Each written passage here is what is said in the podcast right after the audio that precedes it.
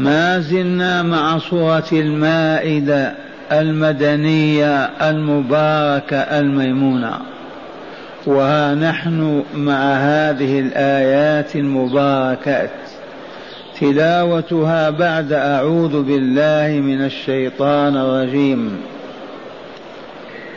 وإذ قال موسى لقومه يا قوم اذكروا نعمة الله عليكم. إذ جعل فيكم أنبياء وجعلكم ملوكا وآتاكم ما لم يؤت أحدا من العالمين. يا قوم ادخلوا الأرض المقدسة التي كتب الله لكم ولا ترتدوا على أدباركم فتنقلبوا خاسرين. قالوا يا موسى إن فيها قوما جبارين وإنا لن ندخلها حتى يخرجوا منها. فإن يخرجوا منها فإنا داخلون. قال رجلان من الذين يخافون أنعم الله عليهم أنعم الله عليهم ادخلوا عليهم الباب فإذا دخلتموه فإنكم غالبون. وعلى الله فتوكلوا إن كنتم مؤمنين. قالوا يا موسى لن ندخلها أبدا ما داموا فيها.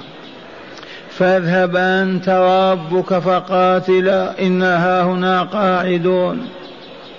قال ربي إني لا أملك إلا نفسي وأخي. فافرق بيننا وبين القوم الفاسقين. قال فإنها محرمة عليهم. أربعين سنة يتيهون في الأرض فلا تأس على القوم الفاسقين.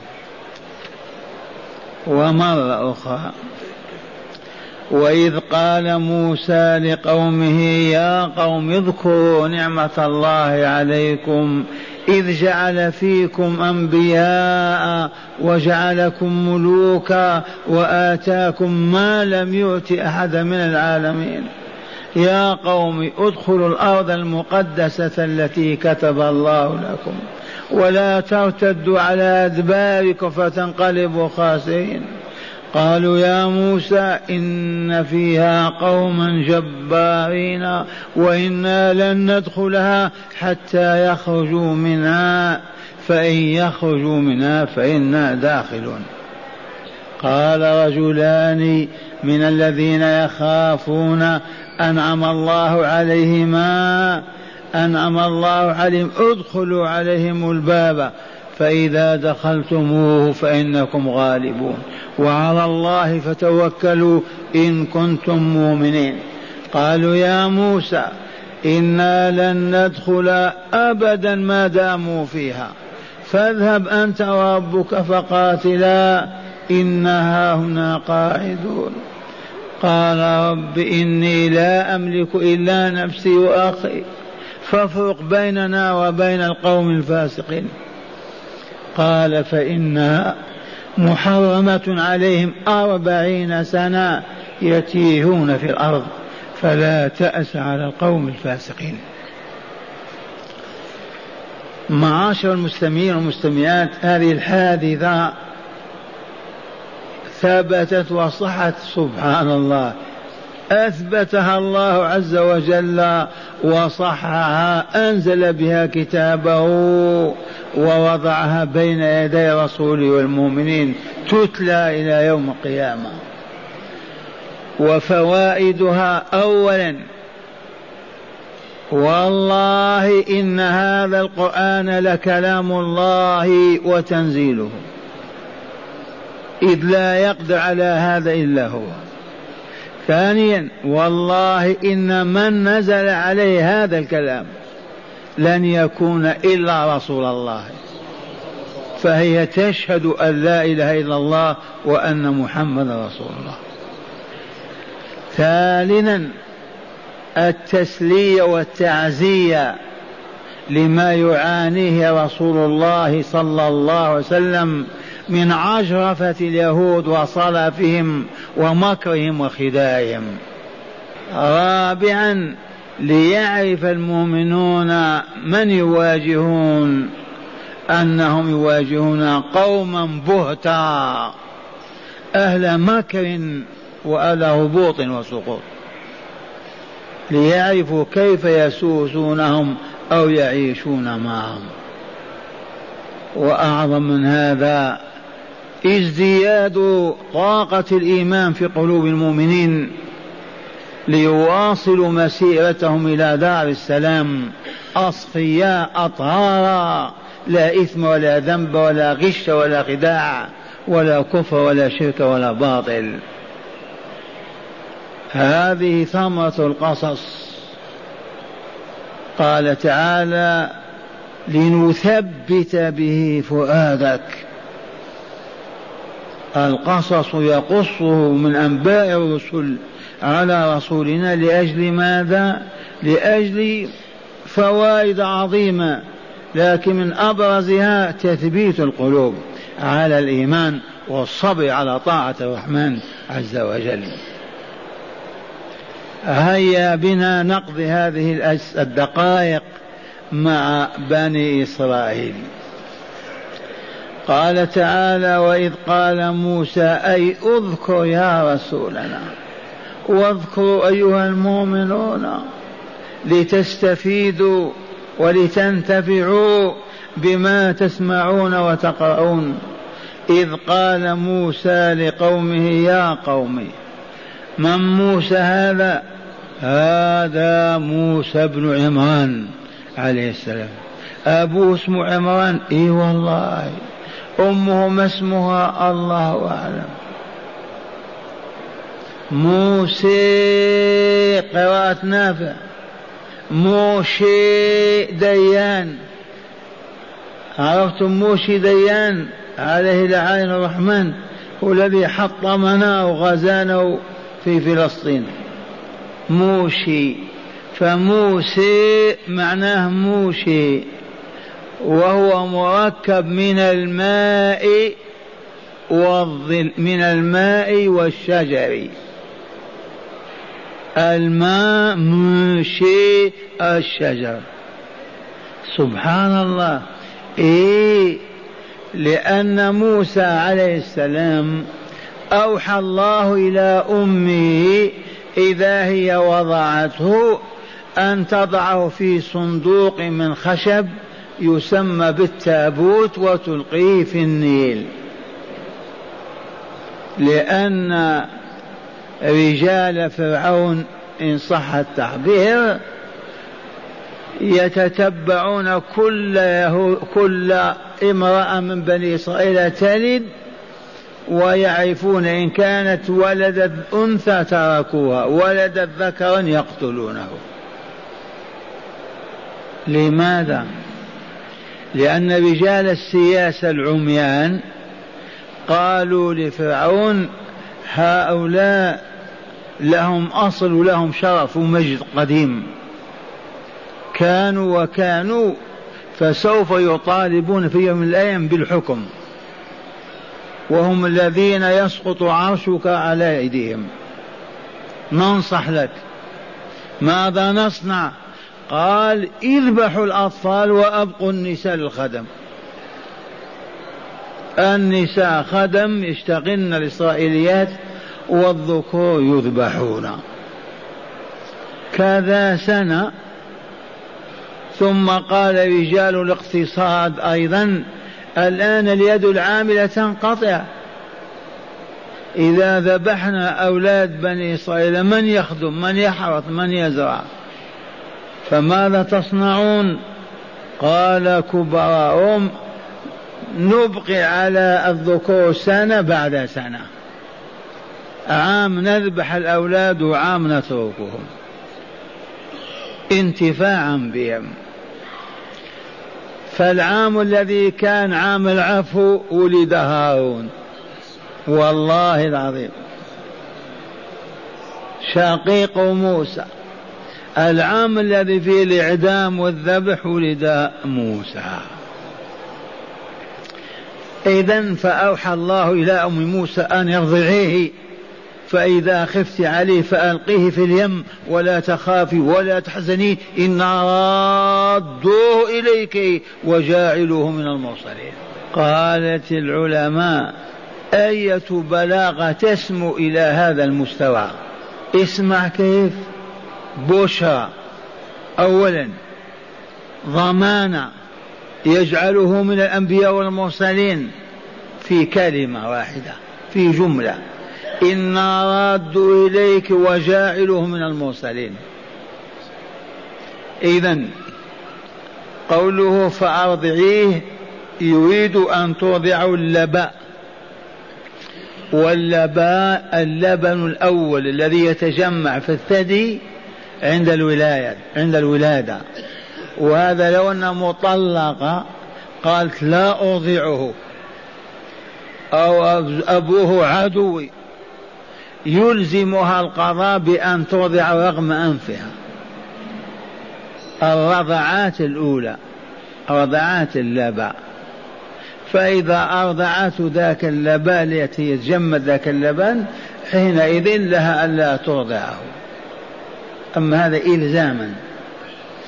بدليل الآية أن أرضعيه فإذا خفت عليه فألقيه في اليم أي في البحر أو النهر أو الماء. ولا تخافي ولا تحزني إنا رادوه إليك وجاعلوه من المرسلين. فعبثت به الأمواج أمواج الماء فعثر عليه بعض خادمات القصر. تحت الماء والشجر لأن النيل على طرفيه الأشجار لا سيما في ذلك الزمن. فقيل فيه إذا موشي ما وشجر وجد بين الماء والشجر فسمي موشي. عرفتم من موسى هذا؟ هذا موسى الكليم.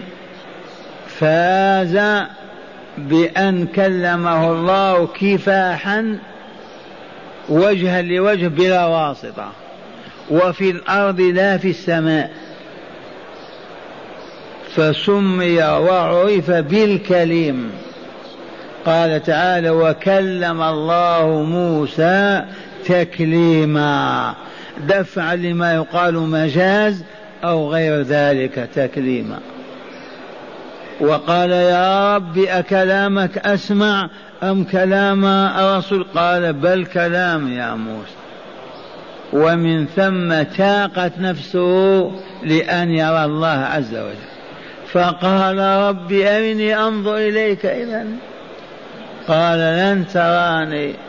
أنت أعجز من أن تراني. ما تستطيع. ما عندك قدرة في مقلتيك على أن الملائكة لا تراهم. كيف تستطيع أن ترى الذي هو نور السماوات والأرض؟ ولكن الله رحمة بموسى وشفقة عليه وتحقيقا لطلبه ورغبته قال يا موسى انظر إلى الجبل أمامك. فإن استقر في مكانه وثبت بعد أن أتجلى له فإنك تقوى على رؤيته وتجلى الله للجبل وظهر له فتفتت الجبل وأصبح غبارا. ما إن رأى موسى الجبل وقد تفتت حتى أغمي عليه. صاعق موسى الكليم ولا ننسى أن المصطفى النبي الخاتم صلى الله عليه وسلم كلمه ربه أيضا كفاحا وبلا واسطة ولكن في الملكوت الأعلى. في الملكوت الأعلى. وبلا واسطة. حتى إن جبريل الرائد لما أراد الله أن يتكلم مع موسى وقف مع محمد صلى الله عليه وسلم وقف جبريل. قال الرسول معنا يا قال ما منا إلا له مقام معلوم. تقدم وحدك أنت. فمشى حتى انتهى إلى موطن موضع سمع فيه صرير الأقلام. وكلمه الله عز وجل كفاحا وفرض عليه الصلوات الخمس وتردد عليه خمس مرات. إذا عرفتم من موسى هذا؟ وإذ قال موسى لقومه قومه بنو إسرائيل أولاد إسحاق ابن يعقوب ابن إبراهيم عليهم السلام إذ كانوا كما علمتم يعيشون في الديار المصرية وسبب ذلك معروف عندنا في التاريخ وهو أن يعقوب عليه السلام وهو إسرائيل. ومعنى إسرائيل عبد الله أو عبد الرحمن عبد منسوب إلى الله عز وجل كما عندنا عبد الله عبد الرحمن. إسرائيل يعقوب عليه السلام ونزل في هذه الحادثة قرآنا يقرأ سورة يوسف عليه السلام. وكان من نتاج ذلك أن انتقل بنو إسرائيل إلى الديار المصرية من أرض فلسطين أرض القدس إلى الديار المصرية. وتعرفون كيف ملك يوسف تلك البلاد؟ وهو نبي الله ورسوله وتوفي موسى ومرت القرون. إذا وعاد الملك وخرج من يد أولاد يوسف بني إسرائيل وحكم فرعون والفراعنة. إذا موسى قومه هم أولاد إسرائيل الذين تجمعوا في مصر وبلغ عددهم يوم خروجهم من مصر إلى أرض القدس ستمائة ألف. وهذا العدد في ذلك الزمان عدد كبير جدا. فموسى عليه السلام لما نصره الله على فرعون وغرق فرعون وجنده وكانوا قرابة مئة ألف وخرج موسى مع بني إسرائيل متجهون إلى الشرق إلى أرض القدس. هنا وصلوا قريبا من أرض القدس اجتازوا سينا. فقال موسى لقومه يذكرهم بنعمة الله عليهم.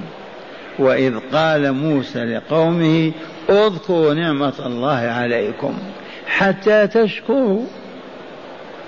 وهذه الكلمة نكررها ونقول يا أبناءنا يا نساء المؤمنات الذي ما يذكر النعمة بقلبه ولا بلسانه لا يمكنه أن يشكرها.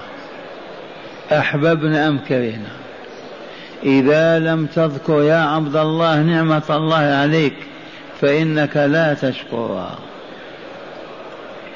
فواجبنا أن نذكر نعم الله علينا التي في أجسادنا وفي أبنائنا وفي وجودنا. والله عز وجل علمنا يا بني إسرائيل اذكروا نعمة الله عليكم. يا بني إسرائيل اذكروا نعمة الله في آيات عديدة. يا أيها الذين آمنوا اذكروا نعمة الله عليكم إذ هم قوم أن يبسطوا إليكم أيديهم. آيات كثيرة. والذين لا يشكرون الله هم الذين لا يذكرون نعمه. هل أدركتم هذه الحقيقة؟ الذي ما يذكر نعمة الله عليه والله ما يشكر. أنت فقط فكر في الطعام الذي بين يديك تأكله. من خلقه؟ من أوجده؟ كيف تم لك؟ من من من؟ تقول الله. قل الحمد لله الحمد. قمت من أقامك؟ وكيف استطعت أن تقوم؟ وكيف تمشي؟ من أقدرك على هذا؟ الله. إذا الحمد. وهكذا في كل جزئيات الحياة. من ذكر شكر ومن نسي وترك كفر. ها هو موسى يقول اذكروا نعمة الله عليكم. إذ كنتم مستعمرين مستعبدين مستغلين مستخدمين فأنجاكم وسودكم وحرركم اذكروا. هذه الآن تقال للمسلمين أحسن بني إسرائيل. أيها المسلمون من أندونيسيا إلى موريطانيا اذكروا نعمة الله عليكم إذ كنتم مستعمرين لبريطانيا وهولندا وفرنسا وإيطاليا وأسبانيا. مستذلين مستضعفين مهانين مؤخرين. من أنقذكم؟ الله. اذكروا هذا تشكروا بألسنتكم وقلوبكم بطاعتكم له واتباعكم لهديه.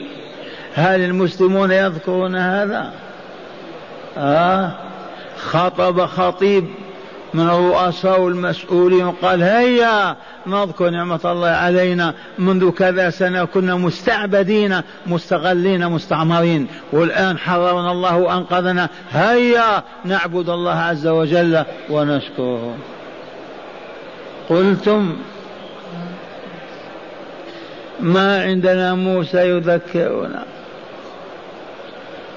موسى يذكر بني صحفنا. يا بني إسرائيل اذكروا نعمة الله عليكم. ثم بين جزءا من هذه النعمة فقال إذ جعل فيكم أنبياء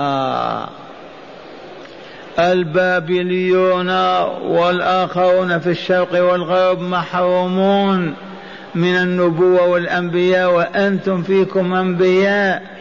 يكاد أن يكون في كل بيت نبي. أنبياء عديدين. بلغنا أنهم كانوا يقتلون سبعين نبيا في يوم واحد. إذ جعل فيكم أنبياء وجعلكم ملوكا. وجعلكم ملوكا. كل واحد ملك يعني. ما هو معقول هذا؟ الملك واحد والأمة التي يملكها أمة. إذا ليس معناه أنه جعل كل واحد ملكا هذا لا يقول لا يقال ولا يقبل. والله ما أراده الله. جعلكم ملوكا أي جعل منكم وفيكم الملوك.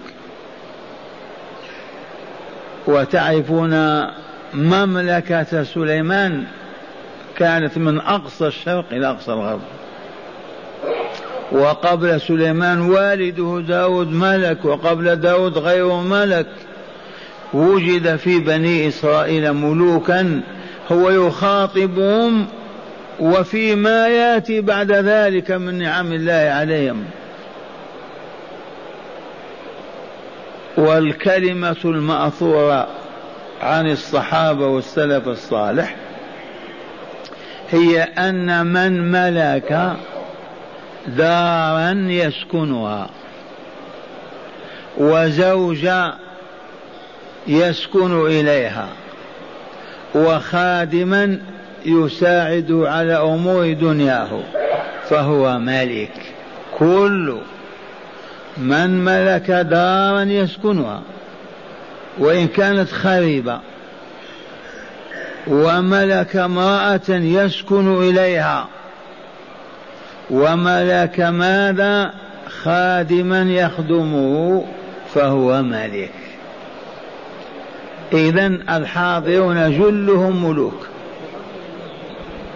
هيا نشكر.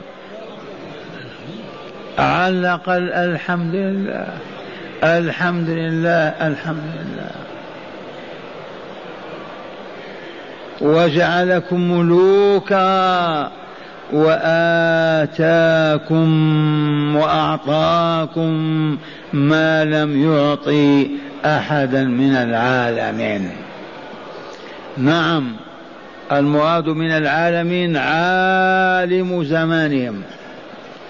تلك الفترة التي كان فيها البابليون وغيرهم والأقباط كانوا هم أشرف الناس على الإطلاق. بما أتاهم من الملك والعلم والنبوة وما إلى ذلك.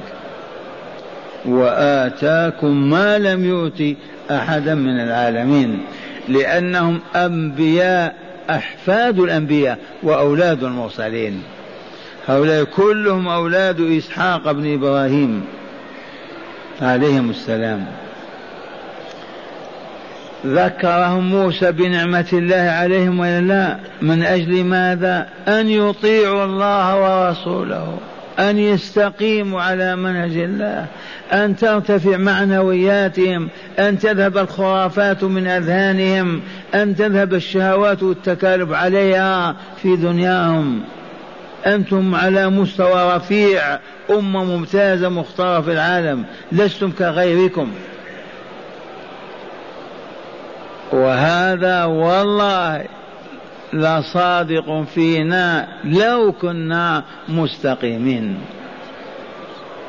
وقد عرفنا من قبل رسول الله صلى الله عليه وسلم لو أخذنا أبا عبد العزيز سلطان الدرس ووضعناه في كفة ميزان وأتينا باليابان والمريكان. وأوروبا الشرق والغرب وكل الكافرين ووضعناهم في كفة والله لرجحت كفة هذا المؤمن. عرفتم قيمتنا ولا لا؟ بسبب ماذا؟ لبياض وجوهنا لطول أجسامنا لكثرة صنائعنا لا لا لا لا, لا. فقط لإيماننا بالله ولقائه لمعرفتنا ربنا وحبنا له ورغبتنا فيما عنده وسعينا المتواصل للحصول على رضاه وجواره الكريم. ولكن غفلنا وغفلونا ونسينا وأنسونا وأبعدونا وأعرضوا بنا بعيدا عن هذه الحقائق. والشاهد عندنا هيا نسمع ماذا قال موسى والله يخبر عنه وإلا لا. وإذ قال موسى لقوم يا قوم اذكروا نعمة الله عليكم إذ جعل فيكم أنبياء وجعلكم ملوكا وآتاكم ما لم يؤت احدا من العالمين. أي عالم زمانهم. كانوا أفضل الشعوب والأمم. والآن لا فخر والله لو استقمنا على الإسلام لكنا أفضل العالمين. ولآتانا الله ما لم يؤت أحدا من العالمين. لكن إعراضنا وإبعادهم لنا عن معين الهداية والكمال وهو الإسلام كاد يسوينا بهم. ولكن لا بأس أن نذكر إخواننا السعوديين بالذات. ماذا تقولون عنهم؟ والله لقد آتانا الله ما لم يؤت أحدا من العالمين. الأمن والطهر والصفاء والشريعة الإسلامية والإعتزاز بها والمآذن المملوءة بذكر الله والدعوة إلى الله وإخواننا في العالم محرومون من هذا كله. هيا نذكر لنشكر ما نذكر ولا نشكر. هذا لسان الحال. هل رأيتمونا ذاكرين لهذه النعم أبدا. قل من يذكرها حتى لا تشكر. وقد علمنا أن الله عز وجل إذا أنعم على عبد بنعمة ولم يشكره سلبها. سنة لا تتبدل. واذكروا نعمة الله عليكم وفي ذلك قول الله تعالى لئن شاء وإذ تأذن ربكم تأذن كالمؤذن على المنارة أعلن رسميا. لئن شكرتم لأزيدنكم. ولئن كفرتم إن عذابي لشديد. قال العقلاء اللهم إنا نعوذ بك من السلب بعد العطاء. اللهم إنا نعوذ بك من السلب بعد العطاء. لا عذاب أشد من هذا. كان بالأمس يمشي على الأرض بعينيه يبصر النمل وما فوقها وإذا بيفقد بصره في ساعة واحدة. كيف حاله؟ سلبت النعمة. كان بالأمس آمنا مستقرا. هادئ البال يبيت على فراشه ولا يخاف إلا الله. أصبح يفزع. ويطارد في كل مكان. أية حال أسوأ من هذه الحال؟ لئن شكرتم لأزيدنكم ولئن كفرتم إن عذابي لشديد. هيا نشكر الله. هيا. اولا بقلوبنا نعترف بنعم الله علينا. ثانيا بألسنتنا لا نفطر نذكر الحمد لله إنا في خير الحمد لله إنا في عافية الحمد لله إننا تحت راية لا إله إلا الله محمد رسول الله. ثالثا ألا نجاهر بمعصية تغضب ربنا عز وجل. ولا نسمح لابن ولا لأب ولا لزوجة ولا لواحد أن يجاهر بمعصيته في أرض الطور ودار الصفاء هل بلغنا؟ بلغوا أعينونا. من أراد أن يعصي الله يا أبنائي فليخرج من هذه الديار. ما يعصي الله في ديار الإيمان والطور تحت راية لا إله إلا الله. من أراد أن يعيش على الخرافة والضلال وعبادة الأوثان فليرحل ولينزل بديار أخرى تقبل ذلك منه.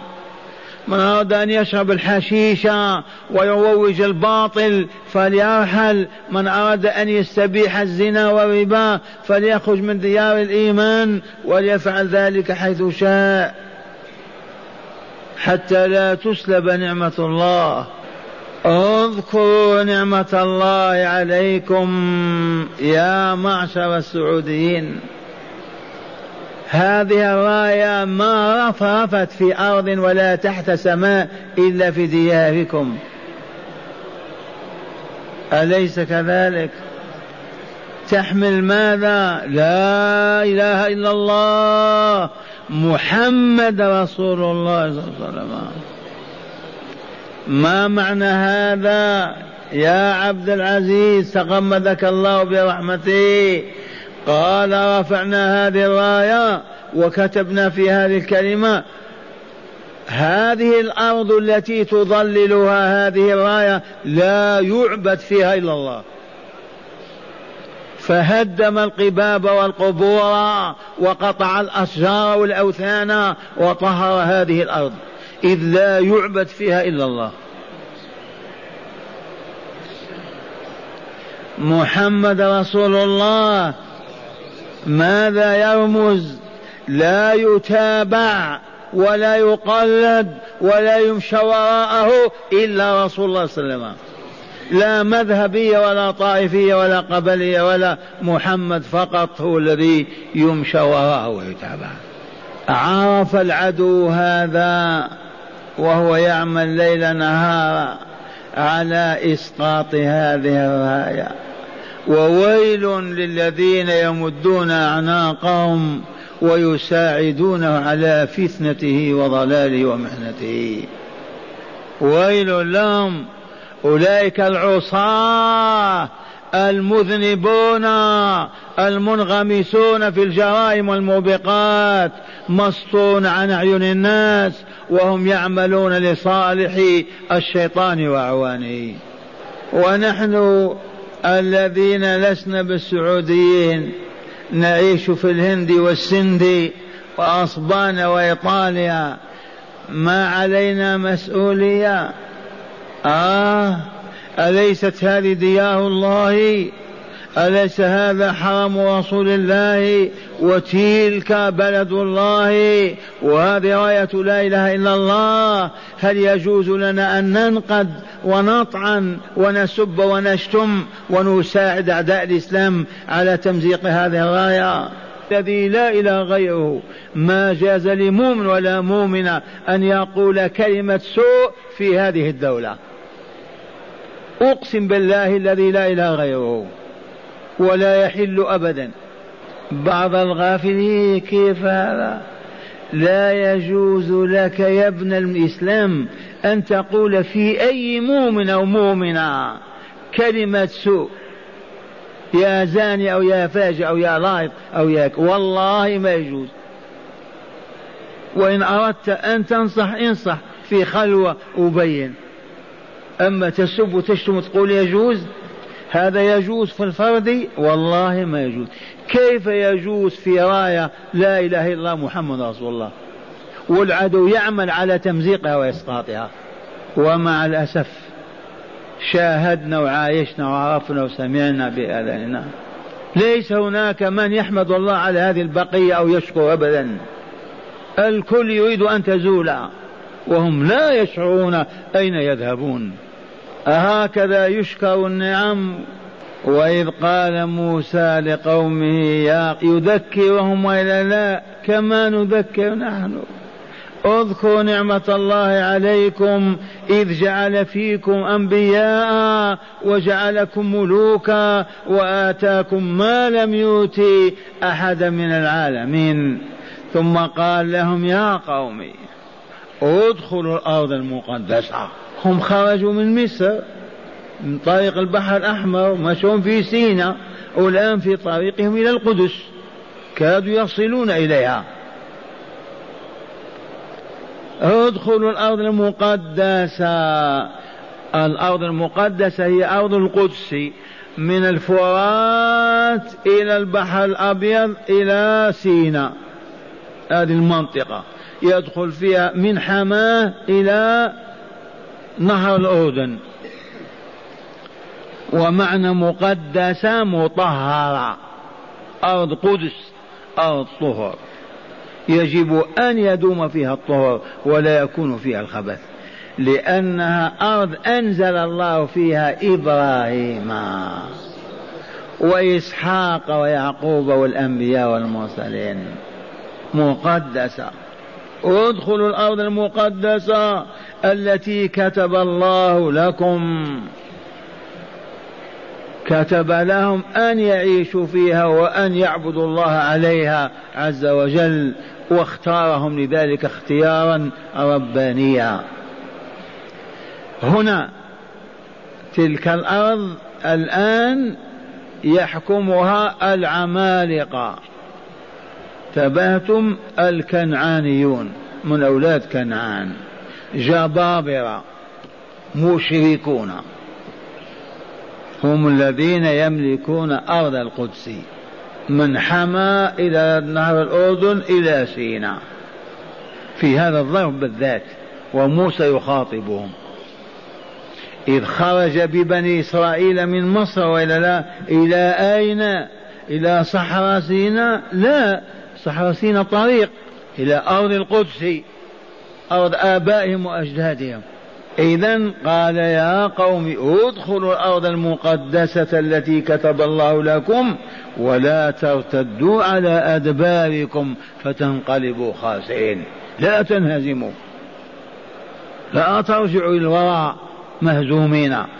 الثبات وجها لوجه مع العدو إلى أن تنتصروا. هذا القائد الأعظم وإلا لا؟ ماذا قال لأمته وجيشه؟ ما كان جيوش نظامية هم كلهم جيش واحد. في أيديهم الرماح والسيوف. إياكم إذا ولا ترتدوا على أدباركم فتنقلبوا ترجعون خاسرين لأنفسكم ولدولتكم ولكل ما عندكم. فأجابوه قائلين يا موسى إن فيها قوما جبارين. إن فيها قوما جبارين. الجبار جمع جبار ولا لا؟ الذي يجبر الناس على فعله وما يريده. العظيم. إن فيها قوما جبارين وإنا لن ندخلها حتى يخرجوا منها. فإن يخرجوا منها فإنا داخلون. مجانين هؤلاء. يخرجون بالسحر يعني. بمعنى أنت ادعو الله يخرجهم وإذا خرجهم ندخل. اليهود أحيانا يهبطون هبوطا عجبا. لن ندخلها ما داموا فيها حتى يخرجوا منها. ادخلوها بسلاحكم بقوتكم. طردا لهؤلاء المعتدين الظلمة على أرض القدس. فإن يخرجوا منها فإنا داخلون. هكذا يقال للقائد. هل قيل هذا لرسول صلى الله عليه وسلم في أية غزوة؟ أو معركة؟ أو سرية؟ هذا ابتلاء وامتحان. لو شاء الله ما خلقهم. أو أماتهم في لحظة. لكن وأين العبادة والطاعة والامتثال؟ قال رجلان من الذين يخافون الله عز وجل وعقابه ونقمه وهما يوشع بن نون وكالب ابن كذا. رجلان.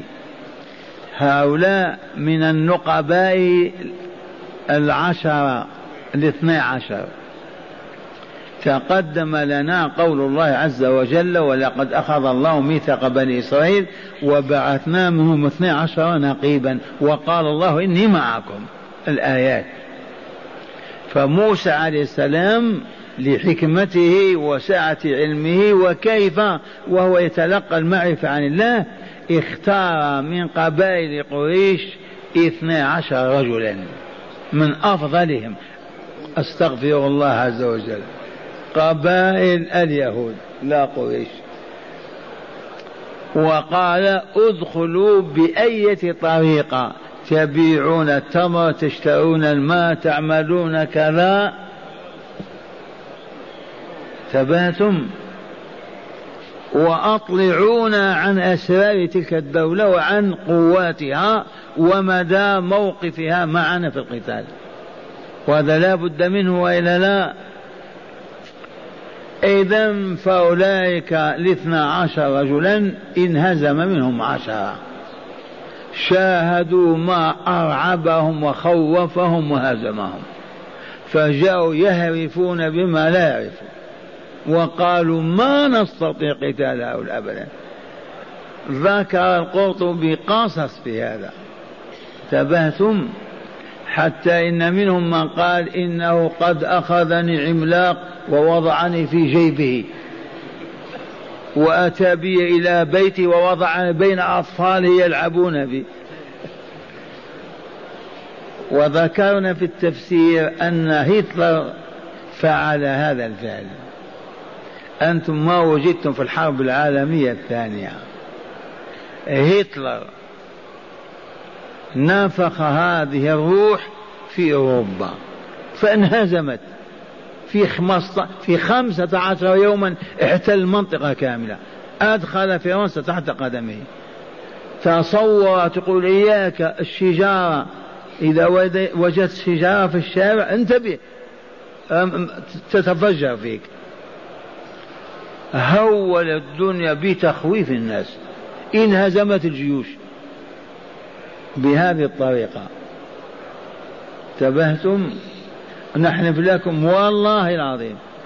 أصاب رعب أوروبا احتل مناطق كثيرة في خم... في نصف شهر. بسبب ماذا؟ بهذه الروح. التهويل. والشاهد عندنا فهؤلاء العشرة هم الذين بددوا طاقة بني إسرائيل وهزموهم معنويا. ما استطاعوا. أما سمعتم قالوا لن ندخلها أبدا ما داموا فيها.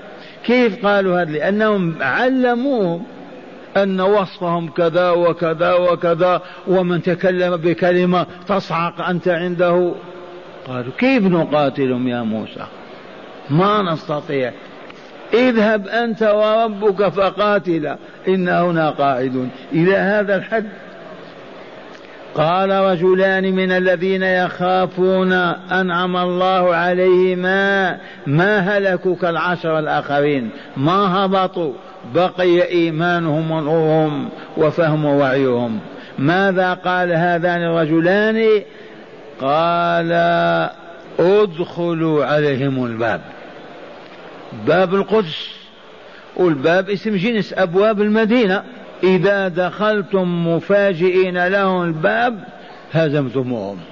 هذه المباغتة التي هي إلى الآن أنفع ما تكون في الحرب. ادخلوا عليهم الباب فإذا دخلتموه فإنكم غالبون.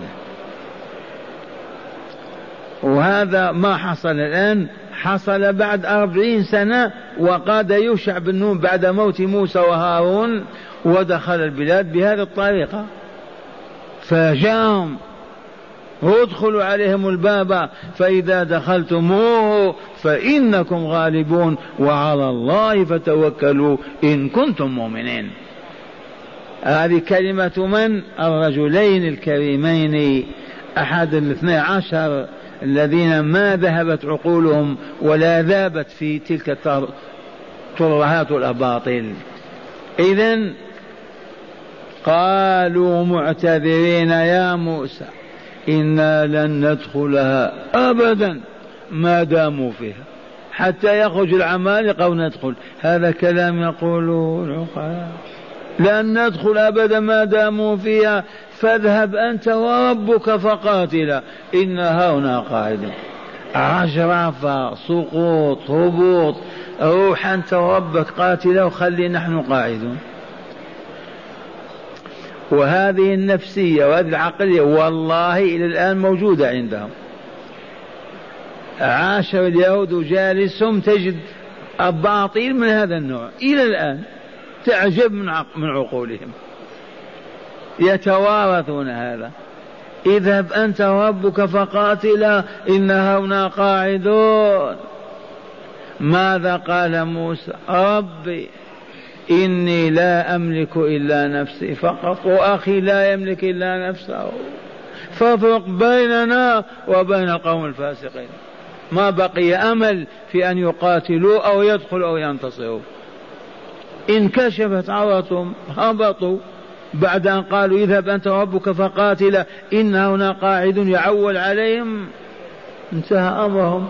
فما كان إلا أن قال ربي إني لا أملك إلا نفسي وأخي أيضا لا يملك إلا نفسه أخو هارون. فافرق بيننا وبين القوم الفاسقين. فأجاب الرحمن بقوله إنها محرم عليهم. أربعين سنة يتيهون في الأرض فلا تأس على القوم الفاسقين.